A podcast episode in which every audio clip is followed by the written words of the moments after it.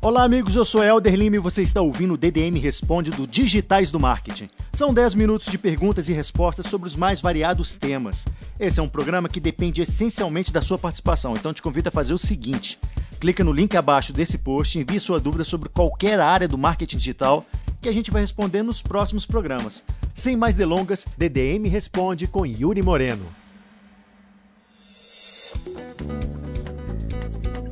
Fala pessoal, Yuri Moreno aqui. Estamos começando um DDM Responde. Ana Carolina falou pra gente que a CPI de crimes cibernéticos acusou o governo federal de ter anunciado em sites ilegais.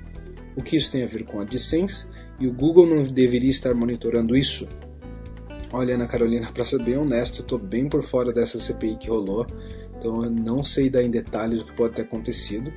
Mas o que eu posso te falar que eu acho aqui é que é o seguinte: se eles estão sendo acusados disso e foi uma besteira, provavelmente isso aconteceu na rede de display, né? Que eles não segmentaram onde exatamente eles gostariam de aparecer, que sites, que propriedades deixaram aberto. Também não negativaram algumas categorias que a gente tem para negativar, que são tipo sites de apostas, sites. Uh, sites de conteúdo de fórum, sites uh, de domínios parqueados, estacionados. Então tem algumas categorias uh, para você escolher, além de você poder fazer também a seleção manual, se você preferir. Eu acho que quem estava gerenciando a campanha provavelmente não fez essa seleção, deixou aberto e esses banners acabaram indo para a rede do AdSense com uh, sites que teoricamente não tinham um conteúdo muito legal. Agora o Google não teria que cuidar disso não, eu acredito. O AdSense ele já monitora muito bem as propriedades dele para ver que é, se quando eles imprimem o um anúncio, né, não tem nenhum conteúdo relacionado ali que seria contra o TOS, o Terms of Service do AdSense. Então eles já monitoram se o site do publisher deles, né, do cara que bota o banner para aparecer, não tem conteúdo uh, ilegal. Então o que deve ter acontecido é que a CPI deve ter olhado, não deve ter gostado muito do conteúdo, onde ele correlacionou esses banners, ou realmente apareceu em algum site que o AdSense não filtrou, e aí realmente vem essa acusação aí, que é uma coisa tão simples que eu acho que é uma perda de tempo eles brigarem em cima disso. Mas vamos ver no que vai dar a gente, quem sabe, possa ter novidades depois aí sobre esse assunto no Digitais do Marketing. A Maria Clara está perguntando pra gente: vocês já fizeram testes de retorno de views em vídeos do Facebook Ads em relação a CPMO e CPV? Ela está falando aqui então uh, o que tem compensado mais, ela está perguntando. Então, só para clarificar para o pessoal, o anúncio de vídeos hoje em dia, e para Maria também, está sendo cobrado de duas formas, tá? Ou por CPMO, que é essa impressão aí, é, que é o CPM normal que a gente conhece, o, o seria o otimizado já, onde o Facebook entrega para você as impressões, e o CPV seria o custo por visualização, ou video views, né? Então, assim, tem duas formas de você ser cobrado, que são essas, tem duas formas de você otimizar o Ads. Então, são coisas diferentes também, tá? Que pode ser por video views, que é quando a pessoa vê os 10 segundos do seu vídeo, ou por Daily Unique Reach, né? Que é aquela visualização diária. Então, uma delas é a impressão da pessoa que vê 10 segundos, ele vai tentar buscar as pessoas que vê, veem 10 segundos do vídeo pelo menos para tentar entregar melhor isso, e a outra ela vai, ele vai tentar entregar pelo menos uma vez aquele vídeo para uh, ah, cada uma das pessoas da audiência, o Daily Unique Reach. Como você pode ser cobrado, como eu falei, por impressões, CPM ou por video views. Eu só testei impressões até agora, eu não testei video views, porque é o recomendado também por todos os colegas da área e pelo próprio Facebook. Então eu acabei nem testando o outro ainda, nem fazendo uma variante, mas é uma coisa que eu quero testar em breve. Mas por impressões tem dado muito certo, porque o Facebook, é, quando faz esse CPMO, né, entrega automática, de impressões, ele otimiza muito bem, esse custo vai muito baixo e principalmente no vídeo agora, que está sendo uma mídia que está funcionando muito bem, está muito de graça. Então é, eu já testei o Impressions e tem um resultado muito legal. É isso que eu posso te falar, tá bom, Maria? Pergunta do João Gabriel. Com o crescimento dos adblocks, qual é a saída para o anunciante? Olha, João, a saída para o iniciante é inovar, realmente, é tentar buscar outros canais, outras mídias que ele consegue monetizar também a audiência dele, se é através de produtos, subscription, afiliação, o que for, mas sair daquele modelo antigão, né, de, de banner, display, etc.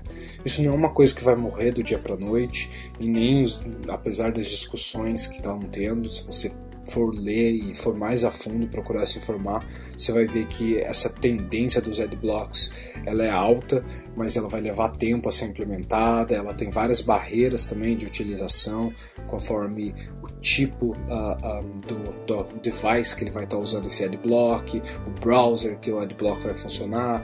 Então, a partir do momento que isso começar a popularizar, a gente vai ter os workarounds, que seriam as formas né, que os anunciantes vão achar de de burlar ou passar esses adblocks de alguma forma, ou até o usuário vai é, se acostumar com essa mudança do, da mídia display que a gente conhece tão forte para outros formatos de mídia que talvez vão ser mais utilizados pelos anunciantes. A Priscila Lima perguntou qual a diferença entre MailChimp e ActiveCampaign. Um, são provedores totalmente diferentes, né? Então eles vão ter funcionalidades diferentes, uh, atendimento, suporte e outras métricas que eu não quero nem aprofundar muito para não ser muito é, parcial, mas deixando minha opinião clara, como eu já deixei em outros, outras mesas redondas também.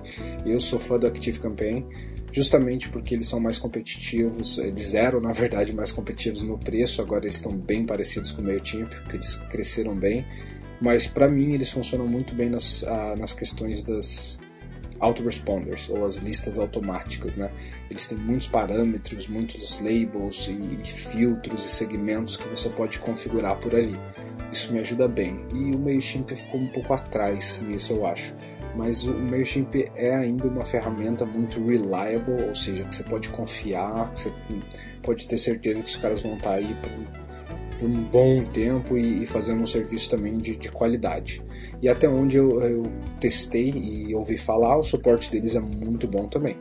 Então, se você quer uma coisa um pouco mais simples, é, um pouquinho mais cara e ter um atendimento um pouco melhor, eu acho que o MailChimp é para você. Se você quiser por uma coisa um pouco mais robusta, que se você já tem um pouco mais de conhecimento ou quer buscar estudar e aprender um pouco mais sobre automação de e-mail marketing, Active Campaign com certeza.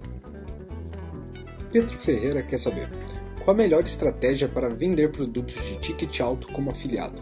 Investir em tráfego pago ou orgânico? Pedro, vai depender de qual canal você está usando para esse tráfego pago e orgânico, né? Se a gente partir do pressuposto, por exemplo, que você vai ter um tráfego pago de display, provavelmente sua conversão vai ser bem ruim, ainda mais quando o usuário, por ser impactado, cair e ver um ticket alto, essa conversão não vai ser muito boa. Agora, se você está fazendo um tráfego, por exemplo, pago, insert, que é altamente relevante com esse produto, talvez aí você tenha uma chance muito melhor de converter do que até, sei lá, o tráfego direto, que é um tráfego teoricamente super qualificado também.